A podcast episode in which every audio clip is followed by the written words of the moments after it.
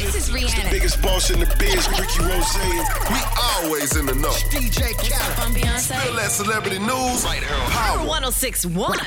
Do it. It's Power 1061 over True Hip Hop, and you gotta know what time it is. It is time for Spill That with my girl, Ty Sheeks. Ty Sheeks, what's the tea for the day? Some very sad news, man. The founder of World Star Hip Hop, Q, passed away earlier this week, only at the age of 43. Mm-mm. R.I.P. to you, homie. And uh, yeah, one thing about it, you definitely left a legacy right here. Definitely. Definitely. Definitely. Money Good, what's up? Yeah, man, you definitely gave everybody a website to go to if we want to laugh, if we want to hear music, no matter what we want to do.